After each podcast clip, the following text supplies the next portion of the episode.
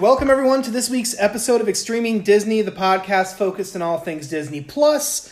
On this week's show, it's a long-awaited episode as we break down and recap the first season of the biggest Disney Plus hit, The Mandalorian. Um, this is all being done in time for the premiere of season two, which is this Friday. I hope you guys are excited for that. I'm finally excited. Well, I am excited to finally get to this. Um, and it's only a few days away, so that's just awesome. Um, and I can't do this alone, so I welcome back onto the show Aaron Stary, my friend, to help me review this series. Aaron, thank you for taking the time to come back and help me with this very difficult task. Yeah, thanks for having me again. Uh, yeah, I'm super excited. Uh, I don't know if this is spoilers already, but this is my favorite uh, Disney Star Wars stuff that they have done. So Yeah, I am excited to talk about it. That was actually going to be my question of the whole Disney era of Star Wars. What is your favorite thing? It's it's got to be the Mandalorian. It And has to even, be. even above like Rogue One. Oh man, I do really enjoy Rogue One. I do. Uh, but when it just comes to originality and all that, uh, yeah, The Mandalorian takes the cake for sure. To not go completely off topic, I think when we only had The Force Awakens and Rogue One, I think The Force Awakens was above Rogue One for me as far as my ranking goes. But since the other movies have come out, as far as episodes what nine and nine and ten, I think it's kind of put some rust on the episode episode seven you know so for me like i was i'm i still enjoy the force awakens you know if i just look at it as a standalone mm-hmm. movie but knowing what comes next is disappointing for me and yeah i think it's kind of put a little bit of a i don't know it it t- took the shine off it a little bit No, I understand. You know, we basically found out through Daisy Ridley that they had essentially zero plans right for the Disney trilogy. So, yeah, it makes it just feel like they they didn't know where they were going, even with the Force Awakens. Right, right. Yeah, and that's that's a that's a problem. That's a problem. And I just I think you know, I think we talked about this before um with I'm trying to find something on my phone. With what's its name? Filoni and Favreau.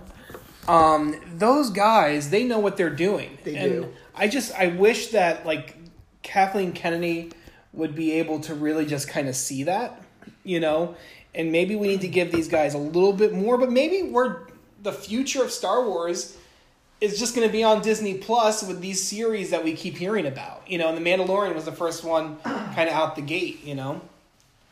I mean, I think we'll definitely still be getting Star Wars movies in theaters. Right. No, I'm not saying that. I'm saying as far as the prestige, the the um the real fanfare around this, you know, the the property might just be here, you know? Yeah. Possibly. Especially like I think there's a lot of things with movie making that I don't mean for my cynical side to really kick in, but there's certain things that you want to do in theaters and you have to check certain boxes with the spectacle of things and maybe you are more about them than you're actually even talking, you know, telling a good story, you know? And so you have to sacrifice certain things or trade off certain things in order to do that. Anyway, we got plenty of Star Wars Yes. stuff to talk about here, but why don't you catch us up? It's been a while since the last time you were on. You helped me out with a couple news pieces a, a few weeks ago, but the last time you were on was to talk about the Clone Wars. So, Yeah, I mean, no, life life has been good. Um, bought a house. Uh, wife is pregnant. Uh, so new job. A lot of, a lot of different things have been going on. Um, but yeah, I, I can't complain. Life life has been good for for me. It's crazy because I think it was like it's been like almost six months since the last time you came on, and you weren't a homeowner, you didn't have a child on the way, you were thinking about your like, dude, 2020 has been your year. That that's been the joke. That's been the joke in the Stary household. Is you know everyone's posting on social media. 2020 is the worst year ever, and I'm sitting there like I don't know. It's been a pretty awesome year for me. I don't know what y'all are complaining about. Come on. Wow. yeah, yeah. Um, what else have you been up to lately? Anything worth talking about? What, what have you been watching? What has been the majority of your your um, intake? I mean, it is October, uh, so when I have time, I've been mainly watching horror movies, um, which there are not many on Disney Plus, but uh, I know our wives have been talking about watching Hocus Pocus together because Mhm. my wife has never seen Hocus Pocus, so we'll have to. I think. Whoops, think you and uh, Jess already did that, correct? Yeah, we talked about Hocus Pocus a couple weeks ago. Yeah. It's pretty good. It's been, I mean, I hadn't seen that movie since the 90s, so to Okay. kind of jump back in a little bit of time machine and do that, that was kind of fun. Um, yeah, I've been, I've been about the horror movies lately too. You know, I've been, um, a lot of 70s stuff. Anything you haven't seen before? Oh, yeah, I mean, that's my thing, is I am more likely to watch a movie I've never seen before Yeah. than put on something I've seen a hundred times. Mhm. So, seeing a lot of weird, like horror movies from the '70s, like Shivers and Rabid and House, just some weird stuff, you know, some foreign stuff, and um, yeah, yeah. I, I usually similarly, I, I kind of use this time of year to catch up on some on some flicks that are a little bit um haven't been on my radar exactly. So, yeah, and I think one of your biggest ones is Halloween, and I think a few of us are going to be watching that on Halloween On night. Halloween, yep. A good amount of our friends have not seen uh, John Carpenter's Halloween, so we are excited for that. It's a classic. I thought you guys. like. I thought we were watching the third one. I thought we were watching season of the witch. I actually think that's an incredibly underrated movie, but that Yeah. is. I won't get into all of that. I think if Michael, if they didn't pitch that as a Halloween movie and didn't have that, I think it would have been way more uh, well re- received. But because Michael Myers wasn't in Right. it, people were furious. and you couldn't call it just season of the witch because of the Nicolas Cage movie that would come out about twenty years later. Um. Anyway, let's. We'll have to do a Wicker Man. Oh, Uh, dude. I mean, the original or the the old? Oh, you're talking No, about the the new Nicolas one. Cage oh my one. gosh. the beast. Have you seen the original? no, I have not. Dude, that's that's one you got to go check out. It's from like late '60s or early '70s, and it's it's it's one to watch. I've heard it's actually scary. Yeah, it is. Nicolas Cage's. Yeah, and I haven't seen the Nicolas Cage one, so Oh, that's what we'll have to worth do. the- it's worth the watch as well, but for different reasons. We'll do a double feature of both Wicker Men. We'll get we'll be the Wicker Men. Um, all right, so let's um, get to talking about a particular helmeted hero um, and his friend. You know, don't call him Baby Yoda. Um, I I want to kind of talk about a couple things before we get to that. Um, just a way that you know, you know, my listeners, you guys can help out the show. Um, you can follow us on Facebook. You can share our Facebook page. Um, another thing you can do is leave a review, leave a rating on podcasts on Apple Podcasts. That would be great. You know, um, share this with your friends. I mean, if you've been enjoying this, especially this episode, as we're talking about the the biggest hit to Disney Plus since its incarnation almost a year ago. Um, yeah, I think we've been having some really great conversations, really great episodes. Share it, throw it out there, and honestly, um, I'm gonna throw this out there as well because um, I've been trying to figure out how to take my podcast and be able to put it on YouTube. So, if anyone is familiar with how to get that done, I was trying to figure this out yesterday for a couple hours and I was just hitting walls. So, if there's anybody who knows how to do that, hit me up, let me know. Um, I could use the assist. All right, with that, let's get on to our main topic, the reason we are here. And actually, Aaron, I have a gift for you. oh boy. Yeah, yeah. I got this the other day, um, and I just I thought it screamed you, and I just had to make sure that I got it for you. Maybe it's a Halloween present. There you go. Oh yeah. What is it for the listeners to? it is. It's either a Baby Yoda hand sanitizer or it's a Baby Yoda shot glass filled with vodka. I'm not sure which one it is. It's actually blue milk. Oh, it's blue milk. Okay. No, it's it's sanitizer. um, yeah, the little guy for the you know. Oh, you know what? I think you gotta take the lid off. You know, we're in, we're in COVID d- days still, so we gotta just make sure that we stay healthy and put on the sanitizer. Drink And a little bit of it. there you go. Um, boom. I mean, Mandalorian and hand sanitizer. That's gonna be 2020 right there. Mm, oh man, that is that is a stinky sanitizer. Is it really? Yeah, Oof. yeah, Woo! yeah. Kids, be careful. Don't don't eat chicken wings after putting that on. Oh man. You'll get drunk. Um, all right, so anyway, let's give a little synopsis of this series. You know, Aaron, just in case there's anybody who's listening who hasn't seen the show, and maybe they just need a little bit of a recap for um, season two, and that's where they want to launch, jump off of. I don't know who would want to do that, but just do me a favor.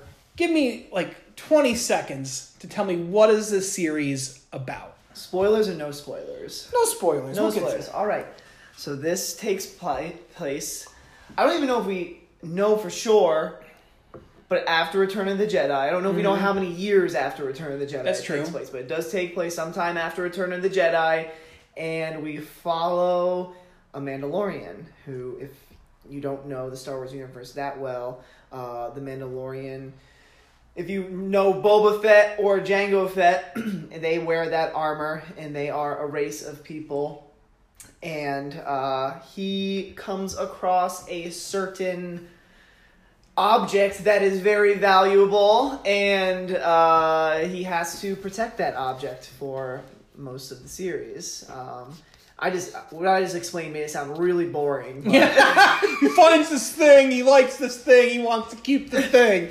and he shoots I- some I mean, people along we can, the we way. Can, we can call a spade a spade. What is what is who is he protecting? He's protecting Baby Yoda, which yeah, it's they kept that a secret somehow, which was awesome. Like that could have been something they easily showed in trailers, and it would have gotten people excited. But those are the sort of things you are so happy they kept that a secret that mm-hmm. nobody found out. it's true. And Dave Filoni talked about how usually how things get spoiled is from toys, actually. Yeah. And so that was the biggest thing they had to do was like t- have these people that you know Toys R Us or well Toys R Us doesn't exist anymore, but whoever is putting out these toys be like, do not show these things early, and they did, and yeah, that that's the very last uh, scene in the first episode. You find out, you know.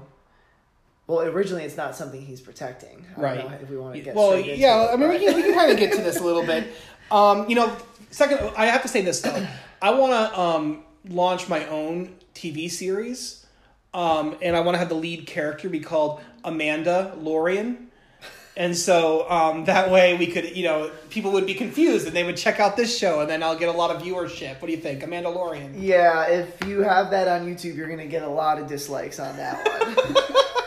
Um. Anyway, so let's talk about the character of Mando, um, played by Pedro Pascal, um, which is interesting to you know talk about him doing this performance because he is. You know, armored up throughout the majority of the movie, and if anybody's not, or the show, you know, there's if anybody's confused about how his look is, I mean, if you know Boba Fett from Empire Strikes Back and Return of the Jedi, um, that's pretty much what we're dealing with as far as the look goes. So we never see Mando, you know, as he is apart from later on, you know, maybe, you know, we'll get to that too. Um, but what do you what do you think about Pedro Pascal in this role? What is there to really say? So they do a really good job because he does not say much, right? He's not a character who's he's not a chatty Cathy. He's not saying a lot. Um, but for not saying a lot and not seeing his his face, um, you get attached to this character. Just the way the characters wrote him and his interactions with Baby Yoda, and you really grow to become attached to him. Um, and yeah, it's just interesting, you know, with Pedro Pascal. Um, you know, really good actor.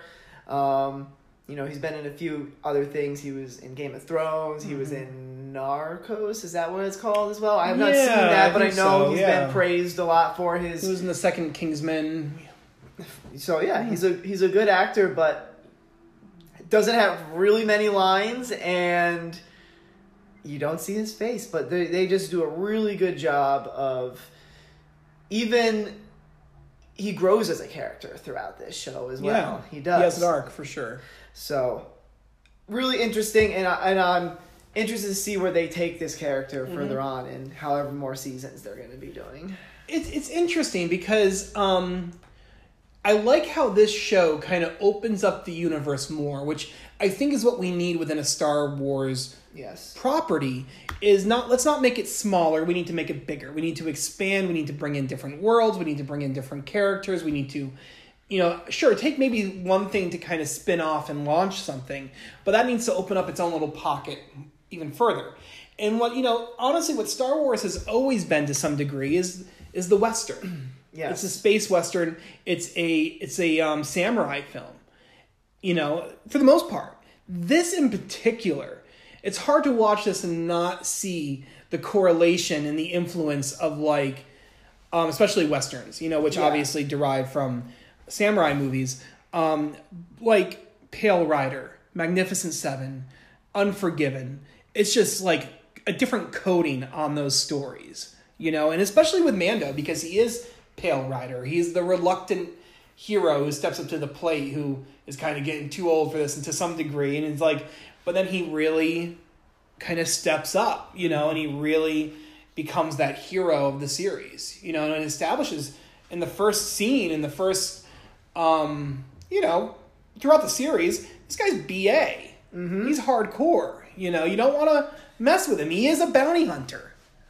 Yeah, the the very first episode, he uh he does a lot of not so great things. Uh not things you would see many other lead characters in Star Wars films uh doing. Uh but you know, I like that.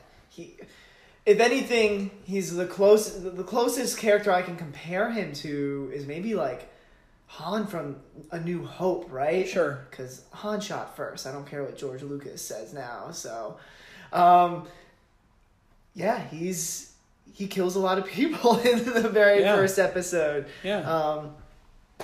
Um, Yeah, it's he's I, I I like like you said his arc, his character, how he grows, um, and he's he is that reluctant hero. Yeah. But at the same time, too, he has one thing that also fascinates me about this show and how it opens it up. You know, because we think samurais too, and we see the, definitely the correlation between samurais and Jedi's. But this kind of new not tier, but I would say different street, this different road that you can kind of fork off of. You have like almost a new set of religion. You know, mm-hmm. you have a new set of honor and code, you know, with the Mandalorians, and it's Yeah. really able to explore it. And there's not a huge amount of exposition within the series to kind of let me tell you the history of the Mandalorians and here's everything that it means. And so like even in the last episode, we get nuggets and pieces of understanding of of who they are and what their code and what their honor um, calls for, you know, which obviously again samurais. But I like seeing a different version of it that it's not just Jedi's; it's a different set of you know people.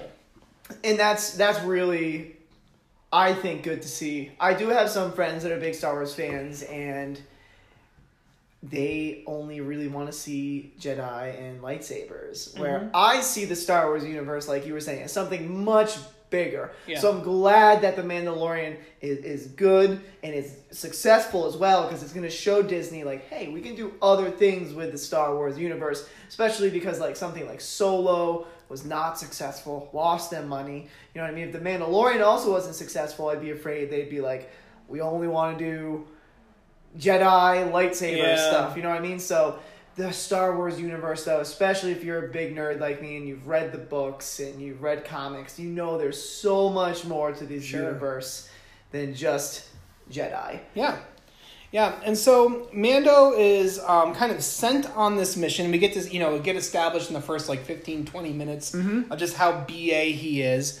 Um, but then he kind of goes back to his home base, per se, to get another mission from his handler, who's the played by the great Carl Weathers, um, the character Greef Karga, and he connects him up with the client, who's played by Werner Herzog, who's just like, oh my gosh, we got Werner Herzog and Carl Weathers in a Star Wars show. It's pretty incredible. It's pretty amazing.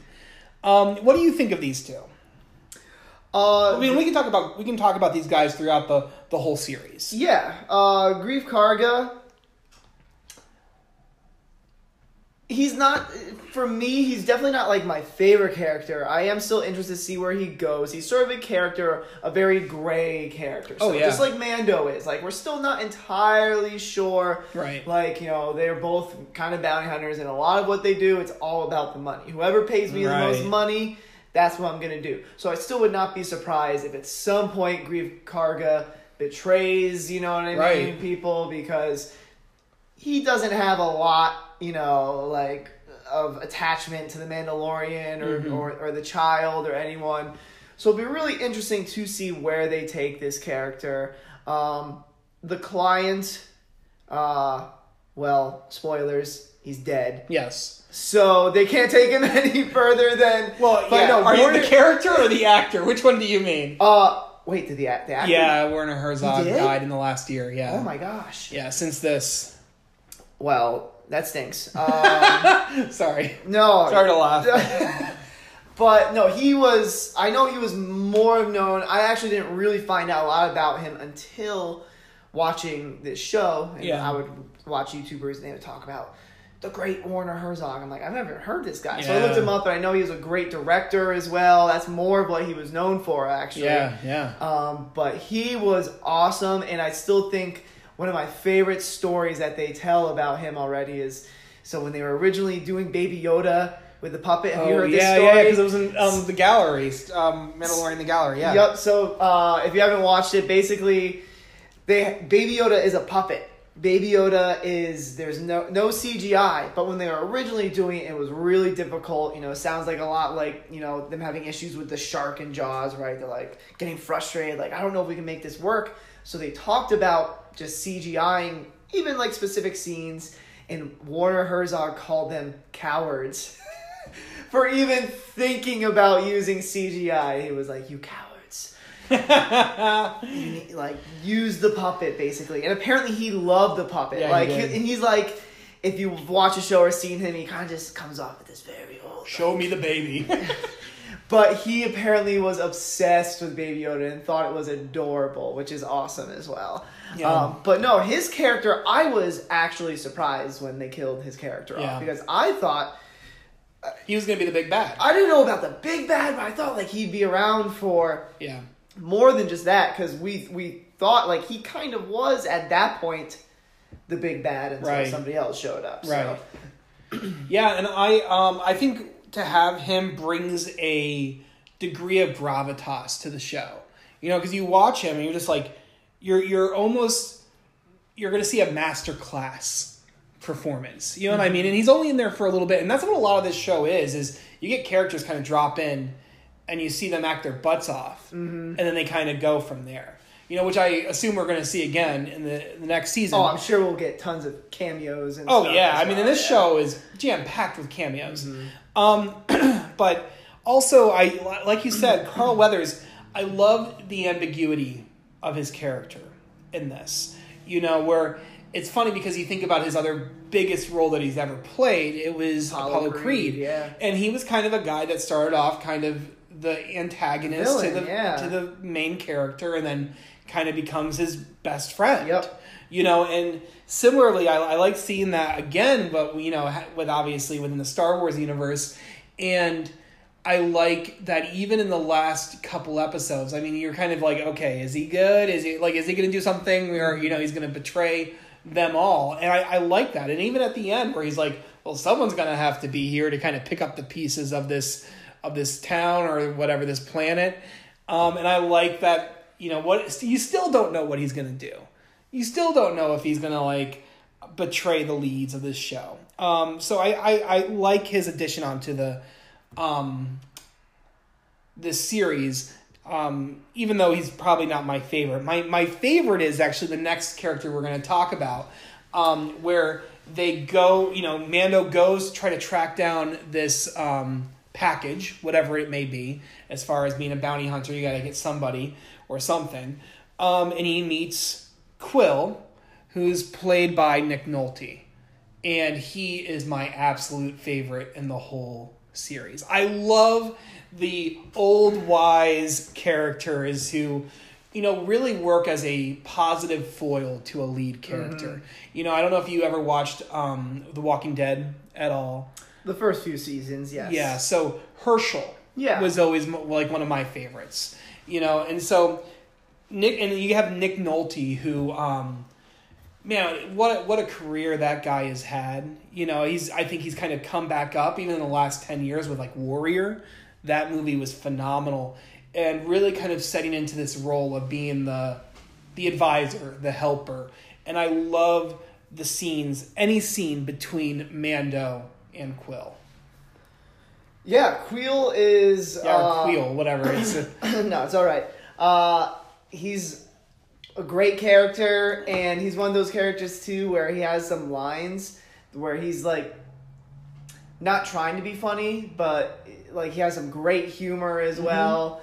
Um, I have spoken. yeah, I have spoken, uh, and this show does a good job of having like those. You have I have spoken, and you have This uh, this is the way Yeah. but they don't overdo Kill- it. yeah, they you know don't- know what I mean. yeah. When uh, they, he first especially said, "I have spoken," like, and he did it. He did it twice. I feel like fairly quickly. I was like, "Oh boy, is this gonna be like excessive?" But no, they do a really good job of throwing it in at like just the right moments to like. Not, e- they're not even laugh out loud moments, but they just make you smile. Mm-hmm. Um, and yeah, he's a great character, uh, and see, like one of the few characters I feel like in this sh- this show who kind of has a heart of gold as far as we know, right? yeah. Like he's the one character that I can think of where it's like he just seems like he's doing things out of the good of his heart. Like that's why he's doing things. He's not doing things, you know, to get something or Mm-hmm. make money. Um, Yeah, and I and I think his his story, even like his story before we see him, he's super interesting, and that he was this. He, well, first of all, let's just talk about the fact it's not really like Nick Nolte you see. No. like you can see it kind of somewhere behind the makeup, somewhere, and in the voice. Here's a trivia. What's the name of the race that he? He's an Ugnaught. He's an Ugnaught. Okay. Um, Just wanted to make sure. Yeah, yeah. So he's an alien. and You see them on Cloud City in Empire Strikes Back, Mm-hmm. throwing around C3PO's head. Um, but he talks about how he was a slave, Mm-hmm. and then he found his freedom and how he he doesn't want to be enslaved anymore. And so he again does these things like help Mando and take care of the child and he again he's a really great foil to Mando throughout this season, especially in how Mando feels towards droids. You know, because you can see I don't think you would have the later response that we see in the final episode between Mando and IG Eleven if it wasn't for Kuiil. Mm-hmm. And I think that is um, I I don't know I he is my favorite and I wish honestly that um, after he got done with this whole mission thing and he left the plane I just wish he was in every episode. You know, Oh yeah, and yeah, but it's he's not going to be able. No, he's not. Um, and I think honestly, it, it's not too surprising that the two characters that have died, who are kind of mains within this series, um, who are like on the hero side of things, they're the most expensive characters to do because of the CGI and because of the makeup and whatnot. So I'm not Oh, too okay. surprised, you know. So, and which kind of opens. So if you have to keep doing that, you know, this kind of opens the door to being able to do new things and It more things. It still stinks though because yeah, you think about our three mains in season two, and they're all humans, yeah. and that kind of stinks. Sure. In the Star Wars universe, you want to see like there's so many different alien races, Yeah. robots, droids, all these different things, and yeah, unfortunately, we lost some pretty cool characters in Yep. season one. But it also is nice to know that no character is safe because that's also No. makes a show not fun when Right. you have a few seasons and no main characters have died. It's like, oh well, I guess everyone's safe. Yeah. Um, and then you know because he's tracking down this bounty, and he had this little side story of him having to learn how to ride these. I don't. They, Oh geez, I don't remember the name. yeah, of these a, these alien creatures that kind of run on their hind legs, and they kind of look like dinosaurs, but not really. They like a, a, a walking Pac Man. Um, They're kind of goofy looking. yeah, they, they, they are. They are. But they're they're cool to see. They're cool to have in the show. Um, but we get introduced to IG Eleven, who is another bounty hunter trying to track down this package, and he comes back later on in the series, but is voiced by Taika Waititi, who directs the last episode of the series, um, or the season, and then um, who's also famed director from Thor Ragnarok and um, Hunt of the Wilder People and What We Do in the Shadows. Great director, hysterical um, New Zealand uh, director, and um, great voice. He has a great voice as well, and he's does, he's great in this. He's he's good in this. There's not really much to talk about IG Eleven early on in the first episode, but what what are your Uh, thoughts? I mean, there's a good amount, okay, go ahead. right? I Yeah, mean, go for he, it. He is a bounty hunter going after the child, and when they find the package or the child, he's about to kill the child, Mm-hmm. and uh, the Mandalorian shoots and kills uh, IG Eleven. Yeah, Um, but he's a droid, so obviously things can be repaired a little bit easier yeah. uh, that way. But uh, yeah, I guess there isn't too much. That's that's just what happens uh, at the very end of episode one. The one thing I will say though is when we first see this, you know, the IG droid in Empire Strikes Back, it's just like a piece of furniture. It really there, is. you know. And Which then- was awesome about the original trilogy, by the way. Like, I feel like they literally just took random things like that they could find around set Oh, and sure. like let's build. yeah, Literally, the li- like lightsabers. Sorry, we're getting off track, but like what lightsabers were made out of, like uh, some piece of a microphone, I guess. The original. yeah. it's like yeah. so. It's cool that they were able to do that with a lot of that stuff. Well, what's what's great about um, IG Eleven in this, uh, especially in that first episode, is you see him going to town. You see him moving around, and I love how he moves. You know, and how he can spin around. There's like almost like he he he rotates his torso around like an owl head.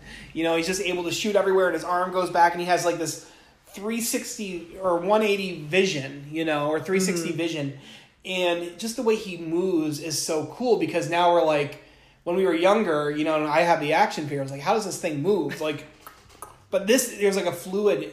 He, he he's so fluid in his movements, and it's so cool to watch him just take out enemies. The action scene of him in in the first episode is pretty awesome. Yeah. Uh, I mean, he's a way better bounty hunter than Mandalorian is. If we're just going from that, he there was how many enemies? I feel like Mando killed maybe like three of them, and IG Eleven took out twenty. It Yeah. felt like. yeah, that's true. That's true.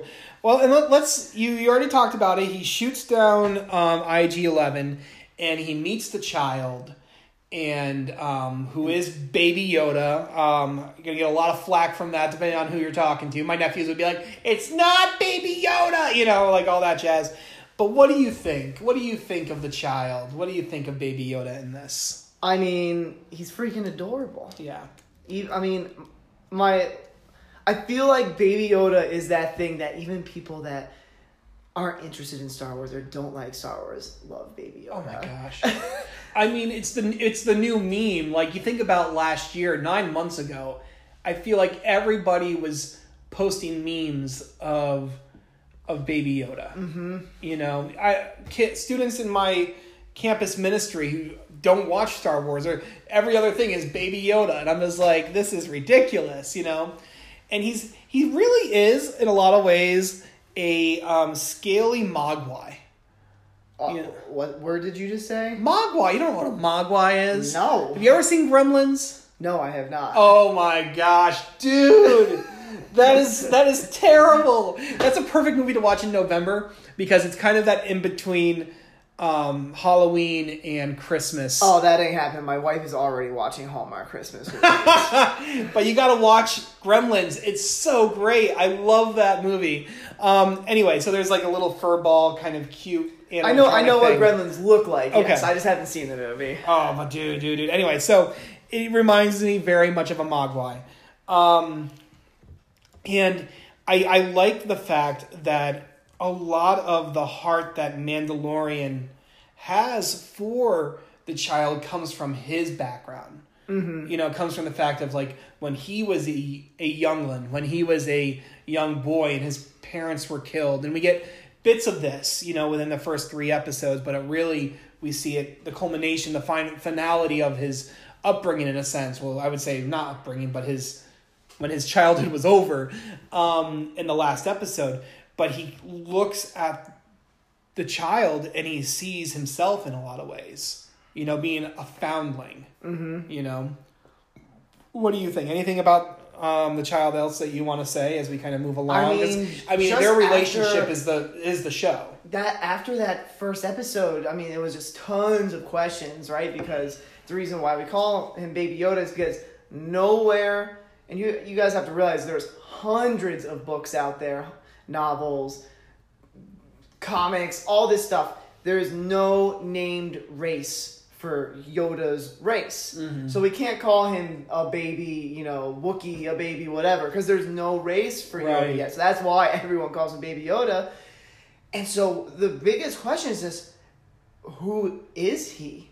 Like, Yeah. is he a clone of Yoda? Like that's a possibility. I hate that. I would I would not be the biggest fan of it either.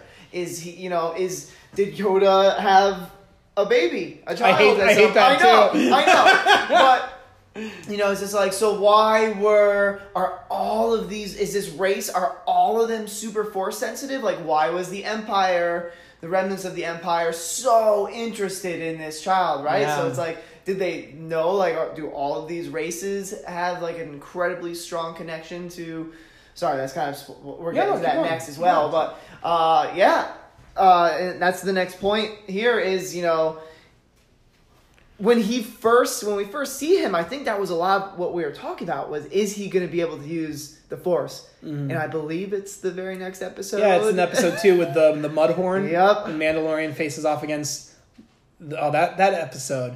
Okay, I'm gonna say this. We're gonna call the other episodes that are coming up in a little bit here as the filler episode. Yes. I think this episode is the most unnecessary episode we get. episode two Yeah, I th- I mean apart with the from jawas yes, apart oh from the man, i fact love the jawas apart from the fact that it establishes that Baby Yoda is a Force user, it doesn't really do much. There's not there's nothing that this episode really does, and I I I, I feel like I'm talking out of both sides of my mouth a little bit because I love anything with Kuiil, you know, or Quill or whatever. Quill. Yeah, sure. Um, I love anything with him.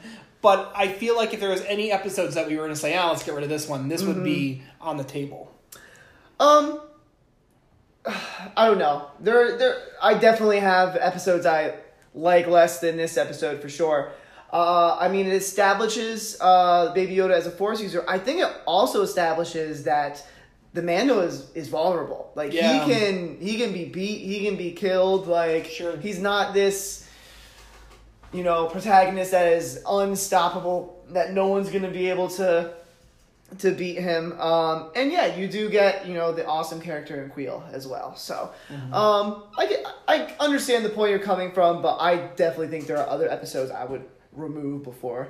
I'll, I'll be excited to hear about that. um, but moving along, we get to the third episode where he kind of delivers the package. He goes back, and this is a great episode because he you get to really see the attachment that has grown, and I love the choices they make within this series to kind of just show it. And it's the smallest thing. It's the the little ball on on the console of his spaceship and the child having it and then you know him giving it back you know is is it's that little attachment when he goes to touch it and he the, he knows the child is basically doomed mm-hmm.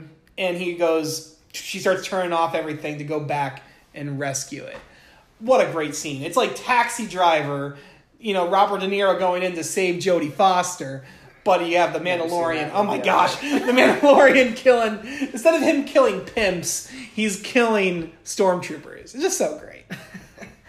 Um, yeah, no, that little the little knob on you know his I don't know if it's a stick shift in his uh, in his spacecraft, but that becomes like a big thing, kind of like it's and it is just without any words. There's multiple times throughout this show where they, some really sweet moments like Yeah. between Baby Yoda and the Mando. Um, but yeah, that that episode was also, uh, and that was another episode. Oh man, heartbreaking when Baby Yoda, he takes him to you know the remnants of the Empire, and Baby Yoda like looks back in his little floating, Oh, you yeah, know, like, and where it you looks so sad. Oh my gosh. Yeah. Um. But yeah, I don't know if we want to. Yeah, jump I don't- I- the filler episode. Yeah, let's let's talk about these very quickly. Um, honestly, the order of these episodes don't really matter. No, You know, they you could have watched these three in any order. It doesn't really do much for the the beginning of the series or the season and the end of the season. So, which one of these three was your favorite? Which one of these are, was your least favorite? Just off the top. Hmm. Oh man. See, I'm a little biased because I love Bill Burr. Um Okay. so I did enjoy the prison breakout and that and also I love horror movies and that if anything was like sort of Yes. the horror episode of The Mandalorian. Um so and real quick when George Lucas was originally making Star Wars, he based Star Wars off a lot of the serial Uh-huh. TV shows that he watched as a kid. Yeah. And so we're calling these filler episodes because it is very different from what we're used to in the Netflix days. And that's not to, that's not to degrade them. yeah, all. it's not. It's not. You know. So each of these stories are very contained. Yeah, And they're one offs. yeah, You know. but they're oh, the majority of them I would say are are still good, solid episodes that are worth the watch, especially since Yeah. they're not like over an hour long like some episodes are sometimes. You know, you don't feel like you're waste. It doesn't feel like you're wasting your time watching these episodes. So these are all good episodes. Yeah. But I would have Uh, to say. I, I have my least favorite of the three. I'm interested to see. I would have is- to say my least favorite is the tattoo, the one on Tatooine, honestly. Yeah. Um, which is sad because it has a really cool ending, which we still don't know who that was that we saw at the Oh, very end. That's you're, you're right. the, the rumors is it's Boba Fett because the last time we ever saw Boba Fett That's interesting. was on Tatooine. I never. I honestly, I forgot about that from the first time I watched through it. When it Uh-huh. can't happen again, I was like, oh, they don't resolve that ever. Nope. You know, I didn't realize that until this the second watch through for me. Because if it was gonna be uh why am I blanking on um Moff Gideon, Yeah. um they would have made it more obvious. There's no way that's gonna end up being Right. like that was Moff Gideon. There's no way. That would make zero sense to me. Um so who knows what it is, Mm-hmm. who, who it is. Um yeah, but yeah, overall it was I a pretty boring yeah. I found. I found him the the, the guy he teams up with who betrays him kind of lame. He was. not really interesting. Um, Ming Na Wen, the actor, but Yeah, Ming Na Wen, who was you know the the target, the bounty in this episode. Um, she's a great actress. I mean, Mm-hmm. I think you look at her and you go, "Oh my gosh, oh yeah, she's on Agents of Shield." You know, um, is a pretty the lead one of the lead characters on that show, but also the voice of Mulan, like and she was on ER, you know, back in the '90s. Um, great actress, but again, this episode just not a lot to really sink your teeth into. Mm-hmm. Um, yeah, so my least favorite, um, the prison breakout is fun, Mm-hmm. and you have so such a great. You have Clancy Brown playing the big like oh yeah. strong actor. You got um oh gosh, who did you say? It kind of reminded me of a Clone Wars episode. yeah, I can see it. Like when Obi Wan teams up with the bounty hunter, and he goes on in disguise as a bounty hunter or a scoundrel. And you have so many different alien races Yeah. in this episode as well, and which I is awesome. and I like that you touched on the fact that it was kind of a horror movie in a sense, but I was also thinking of like Batman Arkham Asylum. You know, when he's Yeah. when you get to see like you're you're put in the shoes, you're watching the hero be the scary person. uh huh. You know, kind of hunting down all these guys, and in the same way that when you play Arkham Asylum, the Batman video game, you're like in the shadows, sneaking up on the Joker's goons, taking them out one by one, like that that scene in Batman Begins when we first see Batman. You know, Yep. so, but I, I also have to give props to the episode where we meet Cara Dune. I love that episode. And this is the most, like, for me, this is like the most Western episode we got. You know, you have the town that's dealing with an outside force that's, as, you know, um, hurting villagers, that is, you know, um, that is a threat to them. And the, the guy rides in on his horse, you know, um, trains. It's like Magnificent Seven, training the villagers to fight back.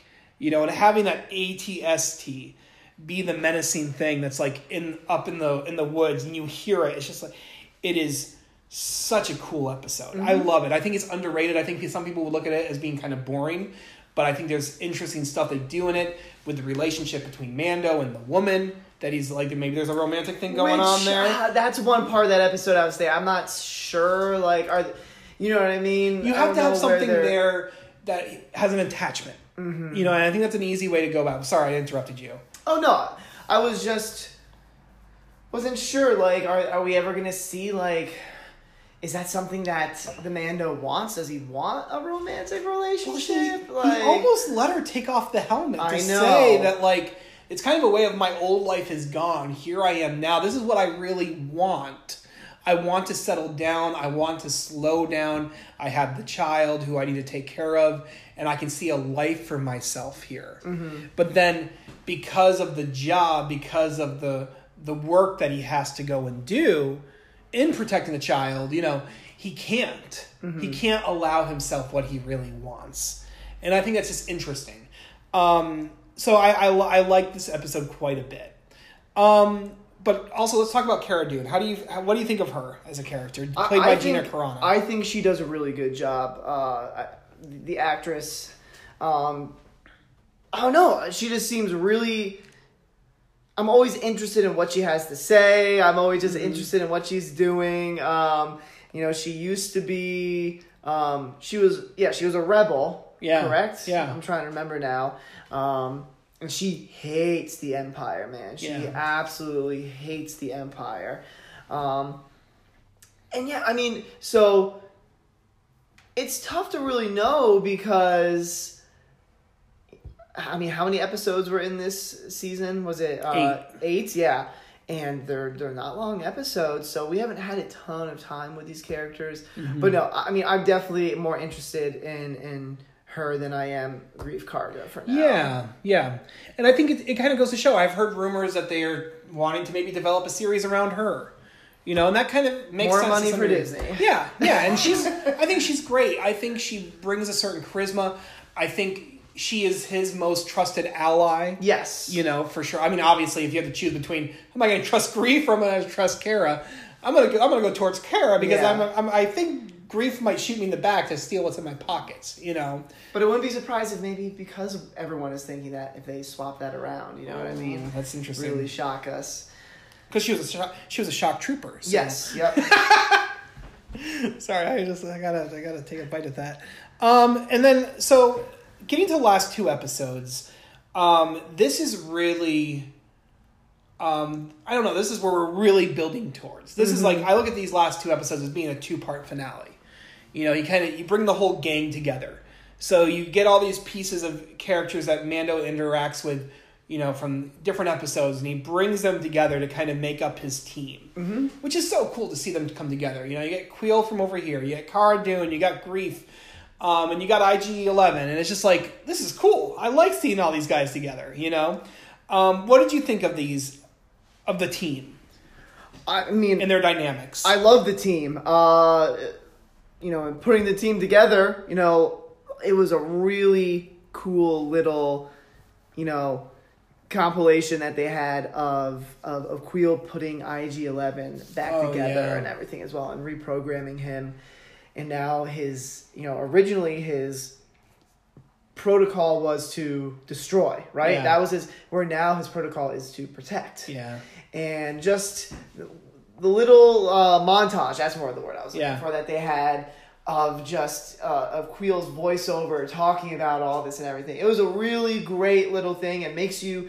and you can just tell queel is such like just like i said earlier he has a heart of gold and he's Yeah. this loving thing. He wants he wants life like more than anything right? He wants he, he doesn't want he wants he wants redemption even for a droid. You know what I mean? Yep. He wants resolution for a droid who doesn't necessarily deserve it. Mm-hmm. You know? Yeah, yeah, and I and I love that relationship that Mando has, even within these two episodes where he's like, "Nope, this droid is not going to be a part of things," and then what happens with IG Eleven and him in the last episode? It's just Mm-hmm. like. oh, it just I was watching it with Jess, um, and she did not watch much from this series, um, and she is typically one that she is. I don't think I'm saying anything that she wouldn't um, want listeners to hear. She's scared of robots, and so typically when there's a robot character on screen, she's like, "Nope." You know, so for the longest time, she never wanted to watch Iron Man because she thought it was a robot. Um, and then I didn't know what she was going to feel about Vision later on in the in the movie series, you know, of the MCU.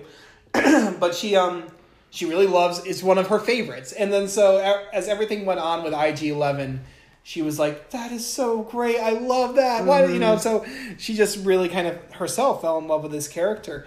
Um, and so as we kind of put the team together, you have this whole notion that Greef was gonna betray um, Mando. Yes. He kind of says, "Hey, Mando, I need you to come back." He has two guys with him, and yeah, essentially they're pretending like they're gonna get the child back. Uh, or no, That they were going to restore order, I think, back at this place and kill the client. And yes, were- yes, yeah, And then at one point, you know, with the way the camera, looks like the two guys that are with Greef are about to kill Carol. pull their guns out and try to kill Mando and uh, Cara, but then Greef shoots them both. yeah. and he ends up really joining the team as far as we know. Right. Um, I still love it. I like it a lot. I, I you need that character. You need to have that scoundrel who you feel like in the series any minute can like. Well, my self interests are going to supersede what's the best for Mm-hmm. you. So here we go. You know. So I think it it brings a really good element to the series, You- especially when we're talking about a series about scum and villainy. Mm-hmm. You know. So and it's just really cool to see that person be Carl Weathers. Um, yeah, and so these, so this is where things get sad, and and Quill dies. oh, You know, he's like, okay, take. I did not expect that either. No. Did you? Yeah, No. I. It was very unexpected for me. When I first saw it, I was so super sad because he was my favorite. And Mm-hmm. you you see his lifeless body. Oh, and yeah, the camera it's- stays on him, and it's just like, oh come on. Yeah, you don't see him. You don't see his actual death, but they pan the camera down and you see his. It's very clear that you know he is no longer with us. Um, and yeah, it was just very, very unexpected. But Yeah. just the way that whole scene was shot when he was trying to get back to the ship in time as well. Um, and he had Baby Yoda with him, and then uh, two uh, scout troopers, I believe, are what they're called, Yeah. uh, on their bikes. uh, Scoop them up. Scoop them up, and that's how th- that episode ends. Kind of big cliffhanger. Yeah, but also let's talk about the fact that the client gets killed by the people that he's basically working Yes. for, and we get introduced to Moff Gideon, played by the incredible Giancarlo Esposito. What an actor! I mean, Hey. Breaking Bad, The Boys. He is this. He's all over the place. He's um, incredible. This actor. I know it's the show's been long done for, but yeah, if you ever want to do a Breaking Bad podcast, oh man, I would love to do that. That's Yeah. might be my favorite TV show of all time, and he is incredible. I don't know if he was was he. I know Bryan Cranston won Emmys, but I don't even know if Giancarlo was nominated, and he if he wasn't, That's he interesting. definitely should have been because he I'm was. sure he's had he had to get nominated for best supporting he had actor. to have. Yeah. we'll have to look that up afterwards. Yeah. But Yeah. yeah. we we only see him for really one episode, but because if you've watched any of these other shows, right off you know like this guy is gonna be a great yes. villain. Yeah. Like, he is so good. Yeah. Um, so I'm very excited to see him in the in the future as well. He's like typically you're not super excited to see see villains, but I am very Oh, excited yeah. to see where they take this His- character of Moff Gideon. his dialogue when the heroes are pinned down in Mm-hmm. the cantina and he's outside and he's just taunting them and talking to them and he's like i can't promise that i'm not going to kill you Mm-hmm. you know what i mean it's just like he has this this thing about it as a villain that you don't want to like him obviously because he's a bad guy but he's so charming on screen that he just he captures you and he won't let you go mm-hmm. you know and i just i love that in villains you know and he plays such a great villain He does.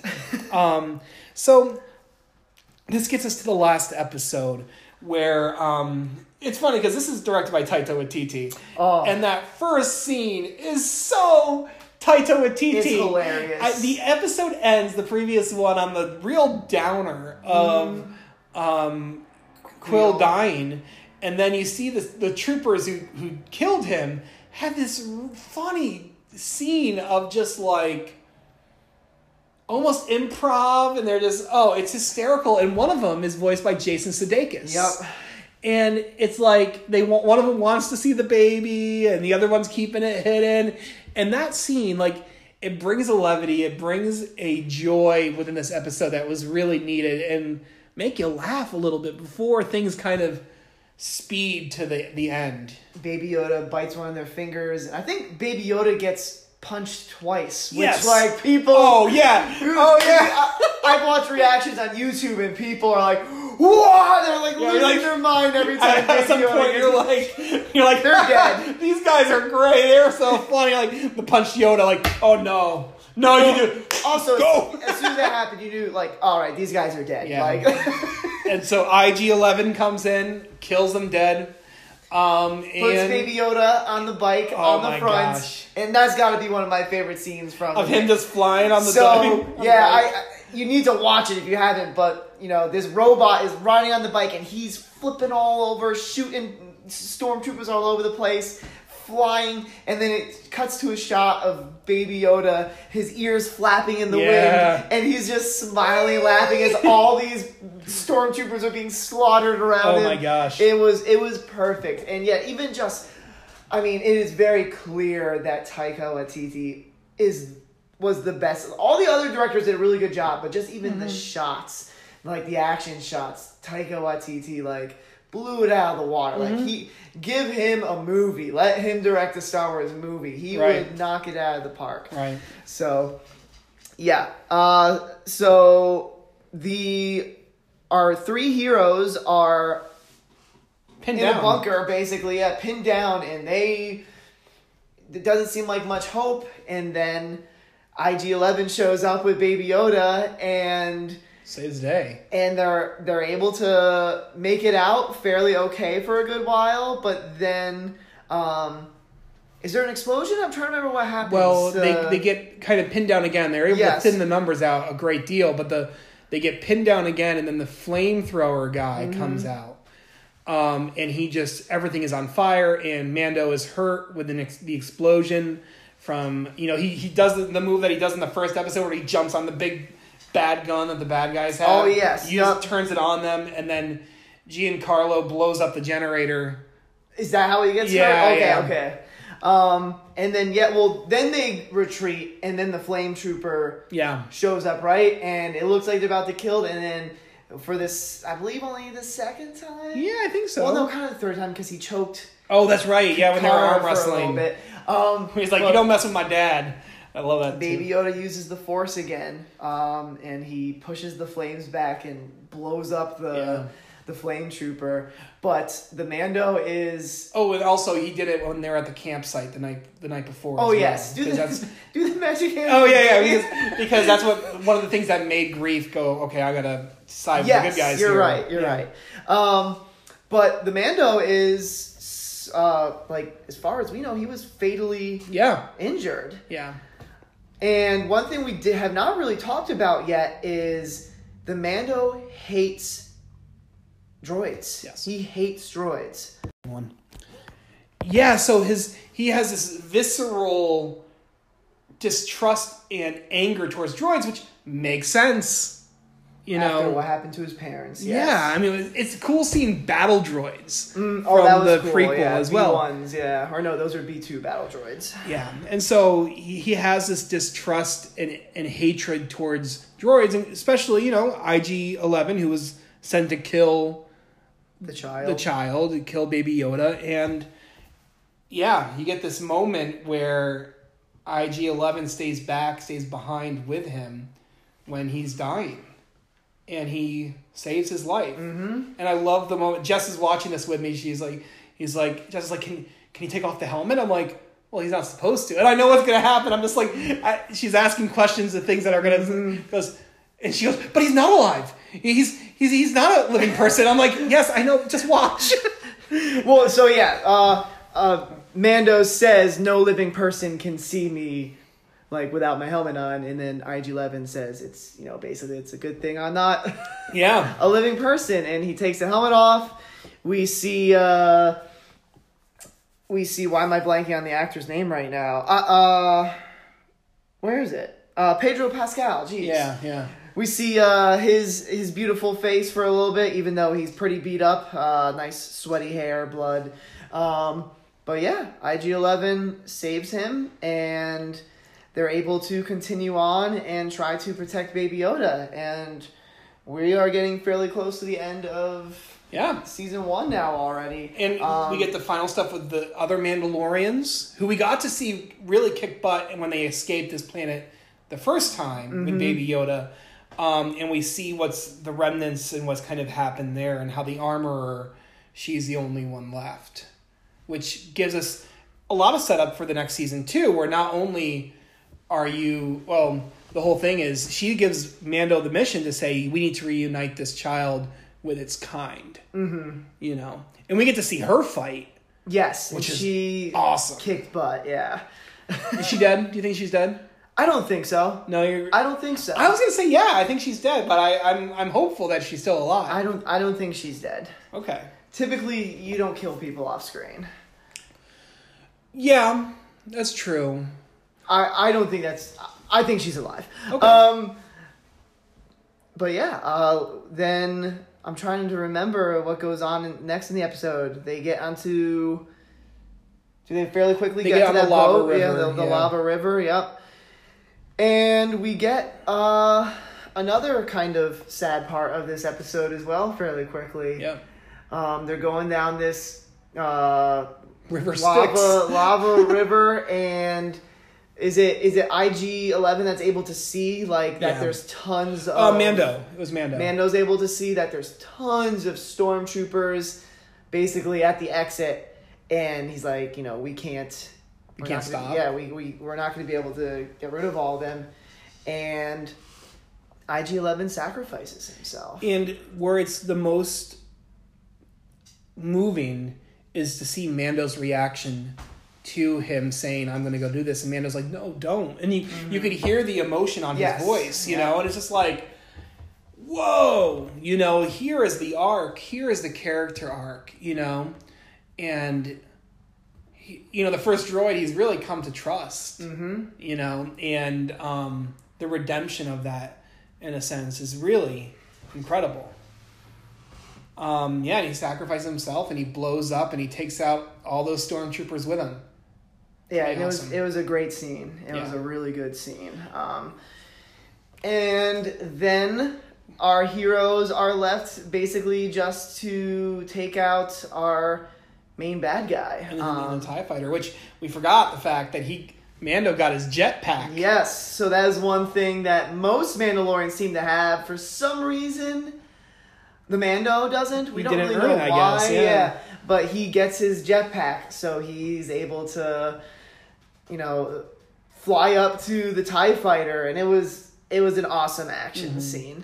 Uh, Mm-hmm. and we get the reveal at the very end with Giancarlo again, which is everyone was like, "Oh dang!" like, so tell us, because I think probably you have a little bit more insight to the significance of the reveal at the end with him. he ha- has possession of the dark saber. The big reason is this is there's only one of these. It's not like you know the dark saber is like a certain color saber and there's lots of other. The dark saber there's only one of as, as far as we know, and it was I I believe the leader of the Mandalorians that had possession oh, and the Of- Clone Wars. of the dark saber. Yes, in the in the Clone Wars, and so obviously there was the purge, right? I believe that's what it's called. Yeah. And so we don't know exactly how Moff Gideon ended up in position in possession of the dark saber, but it may be hinting that he had something to do with the purge of Right. the Mandalorians as well. Well, and that's and that's the thing that's like so interesting about the setup with this villain because as he's taunting them, you, he kind of s- says like I you have beef with me and you have beef with me and you have beef with me um, between Mando, Cara, and Greef, and it's just like Well, that's just setting up the the main um, focus for the next season. You know what I mean? Because it's mm-hmm. going to be very much a personal takedown, a personal vengeance to really go up, up against with with him. Yeah, and that's and then he takes off and Cara and Greef stay back to kind of pick up the pieces in that town. And also, I guess Moff Gideon's there too, but not a different area. but Yeah, it's kind of left. It, kind of felt like maybe they weren't entirely sure if they were gonna get a season two. You know what I mean? It's not super Oh, open ended. It's also not big cliffhanger. You I see mean? what you're saying. It was a big flop. I could see people being somewhat content Yeah. with this being the a end, right? yeah, yeah. Um, but yeah, and then I believe at, at the very end you have Baby Yoda and Mando flying away, and Mando unscrews the little ball on top of the thing and hands it to Baby Yoda. Mm-hmm. Yep. He's, he's turned into a daddy. yeah. Um, and yeah, they're going to find. So this is where I'm also confused. They're going to find. Does she say the the, the child's race or Yeah, like his so? kind. Are they gonna find His find kind. Well, they so talk about the finding Jedi. or are they talking about Yeah. more of his? Who knows? We'll find Right. out. Maybe in season two, maybe not. Maybe well, we'll I mean, that first till- trailer from season two, I, I love that, you know, where you see that shrouded figure and it's just like, I want to see Night Sisters. I want to see things that were explored. I want Dave Filoni to be like, let's flex this muscle that we haven't seen much from yeah. um, before. Um, okay, so that's going to be, it really sets up the second season as we're going to see this weekend. Just quickly, I got a couple questions for you. What is your favorite and least favorite episode from this whole season? Favorite episode? Uh, I'm sure it's gonna be the same for you. It, it's episode eight, the the finale. It's Mm-hmm. gotta be for me. Um, just like I said, the direction, the writing, um, the action. It's it's emotional, but has awesome action scenes. Some really cute scenes from Baby Yoda. Like that's an essential for an episode. Of the Mandalorian yep. to be great is for you to at least go oh or laugh at Baby Mm-hmm. Yoda at least one time. Or give me your number Um, two. What's your second favorite? Because that's my favorite too. Second favorite. It might. It, it's probably the episode before. Episode seven. It's it's tough. It's for me. It's between seven. and It's between three, Three. Okay. where he first rescues the. oh yes, baby. yes, yeah. Three is very, very good as well. You are correct. And then honestly, the Cara Dune one is one of my favorites as well. Least favorite. um, it's the Tatooine one. Yeah. It's the. It's definitely the Tatooine one. They're just. That would never be. There are definitely, like you said, some episodes you could go back and be like, "Oh, I'll just watch this one episode." Yeah, I don't think I'll ever do that with the Tatooine one. yeah. I would say that one, and then I know you like it a little bit more because the Jawas. I just feel like episode two is not necessary. You know, it is not needed per se. So um, I thought it's fine. I think yeah, I think it's fine. But honestly, meh. Um, favorite nod to the Star Wars extended universe. Oh, you have man. anything off the top of your head? Um, I can't think of anything right now. I mean, just even in the first episode, seeing all those people frozen in carbonite was pretty Yeah. cool. That's true. That's true. Um, I think one of my favorites is actually my, my my favorite nod comes from I think my least favorite episode, which is the Tatooine episode. The bartender droid is that the same droid from Jabba's palace? oh, I don't know. I think I heard something that it possibly was the one who was like, "You are a spunky one, are you not?" Like talking to R two D two in Jabba's pilot um, uh, palace. Um, I like that one. Is that the same guy? No, that's not the same guy. That this protocol droid might be useful. That one, yes. Okay. Yeah, yeah. Oh, I'm such a nerd. Um, and then also, I think um, seeing. Well, I, I think. Well, what is the one alien that's Jabba's little pet? Um, Oh, uh, Crumb or something like that. Crumb, Crumb. Yes, seeing his little race behind jail as the other one's on the rotisserie. I was like seeing that Oh my is- gosh, I forgot about that as well.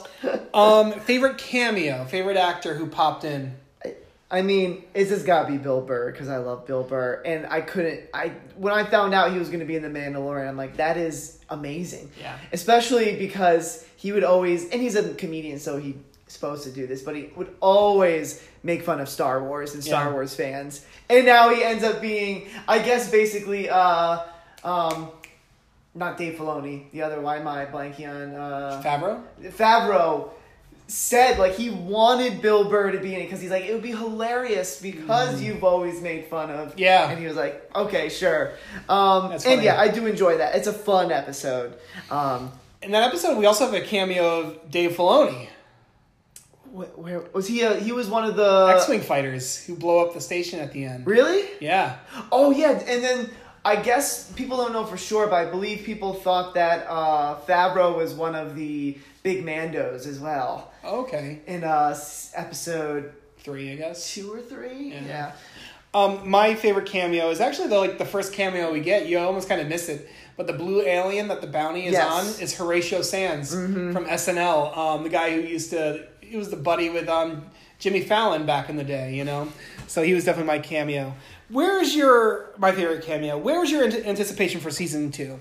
We're kind of wrapping things up. I mean, it's high. Uh, you know, I was very disappointed with The Last Jedi and Rise of Skywalker, um, but I really enjoyed the first season of The Mandalorian, and I really hope that it just keeps getting better. I hope that, you know, they just keep improving on this and they give more power to people that know and love the Star Wars universe. Yeah, I mean, because really, this is the only kind of things that we have right now. We don't have we don't have any real set dates yet. I don't think for Star Wars movies. No. I mean, obviously, with the pandemic, everything is kind of on a shifting table.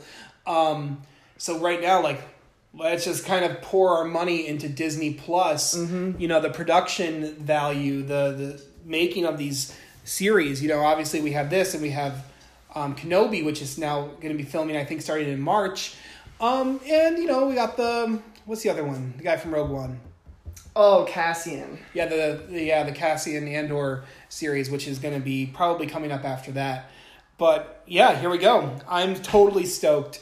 I cannot wait to see things, and I'm happy that we haven't seen much from Yes, from I the agree. advertisements. I'm more interested, similarly to how we didn't have anything about Baby Yoda prior to the season starting. I'm excited about what I don't know. Yeah. And I'm excited about what we haven't seen. And there's some people who are a little bummed out that like, oh, we haven't seen Ahsoka. She's supposed to show up in this se- in this series here. Um, but I'm I'm I'm actually excited to be surprised. Me as well. I am definitely excited for. How many episodes are gonna be? I think it's gonna be eight again. It's eight again. Okay, so hopefully, I'm, I kind of do hope that these episodes are more of all. Um, I can't remember the exact word I'm looking for, but so that there's not really those filler standalone episodes. I hope they're more of like it's more of just like an, an overall arc throughout all of the episodes. See, I don't mind filler episodes as long as they're done right. Mm-hmm. You know, it's like a comic book. You know, you always have comic book series and they have events, but sometimes it's the standalone story that can be the greatest issue that you would Mm-hmm. You're get. right. You're right. You know, and so similarly, these I think about like the X Files, that series. Um, it was never the the big arc storylines Mm-hmm. episodes that were the best episodes. It was always the one offs where you could tell one story and then go on to the next episode Mm-hmm. without much of a through line between them. And I think that is why the Cara Dune episode is so highly regarded for me out of all the episodes because I love that. I love that it's a western. I love it's the the the lone ranger kind of come rolling into town on his horse and taking care of stuff and then going off afterwards. All right, Aaron. Um, thank you for joining me again. Is there anything that you want listeners to know? Anything for you to plug or say? No, nothing, nothing to plug yet. Uh, maybe one day. Um, also, the, only thing I wrote down real quick, I'll just mention it. We don't even have to talk about, but the soundtrack is also awesome in Yes. this show as well. Oh, absolutely. you know what? I'm going to throw in a few bars here um, in the episode at this point to kind of mention. And so, listeners, thank you for listening um, to our breakdown of this series. Um, such a great time, such a great conversation. Aaron is for sure going to be back again. Hey, you know, maybe what I'll do is start doing little mini episodes where we can kind of talk about this series as we go and we can I give more thinking the same time to yeah. each episode. We'll just have to see. Um, and I think there's maybe even more Star Wars fans than even just my friend Aaron here. So if there's any of you who wants to come on and talk about a particular episode, let's do it and let's break it down. Um, and I'm, I mean, it's, I'm, it's no surprise Aaron's going to be back. I'm actually trying to figure out a way to get him and his wife both on the show at some point. so that might have to be a Christmas episode. We shall see. She watched season one, so maybe she could potentially come on for one of the oh, episodes. Oh, that would be fun. two. That would be cool. All right, Aaron, thank you. All right, guys, may the force be with you.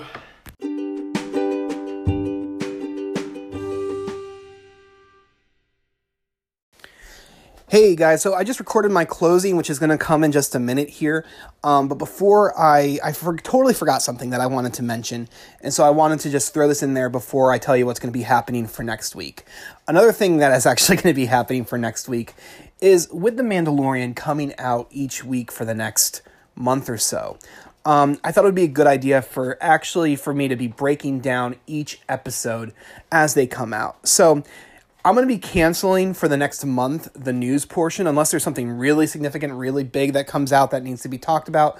Um, instead, me and my guest, um, it might be my guest for that week. It might be somebody who I just kind of call in for the, the the second part of that particular episode to talk about the Mandalorian season two episodes as they drop. So that's something else you can be looking forward to next week. Okay. Next week is going to be the Mandalorian season 2 episode 1 premiere and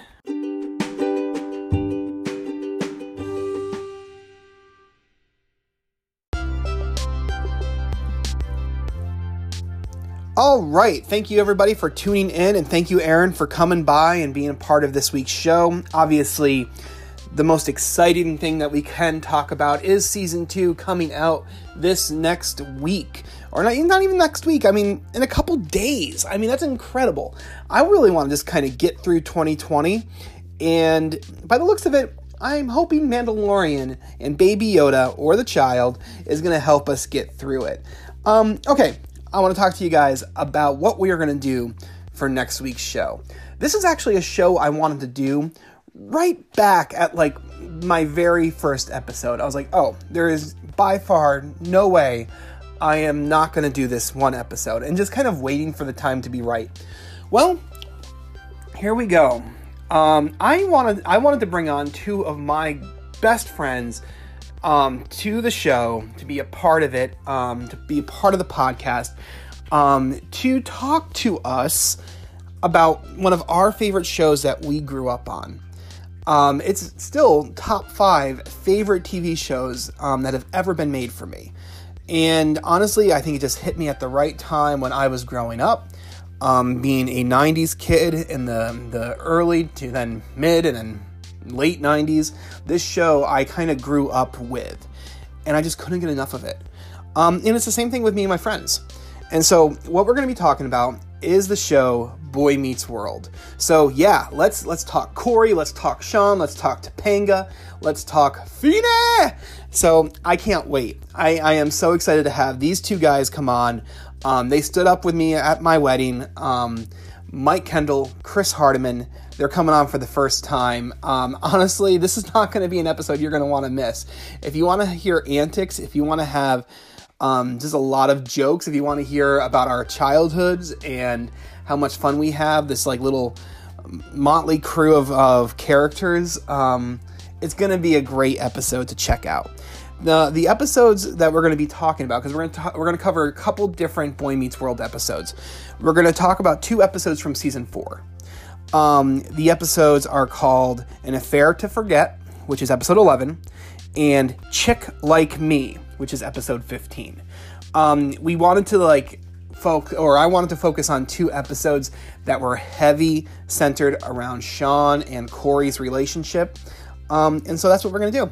All right, guys. Um, I'm sorry, I'm kind of ranting on a little bit here. I'm just really super excited. I'm excited for The Mandalorian. I'm excited for Boy Meets World. Um, so tune in, and I will see you guys next week. Bye bye.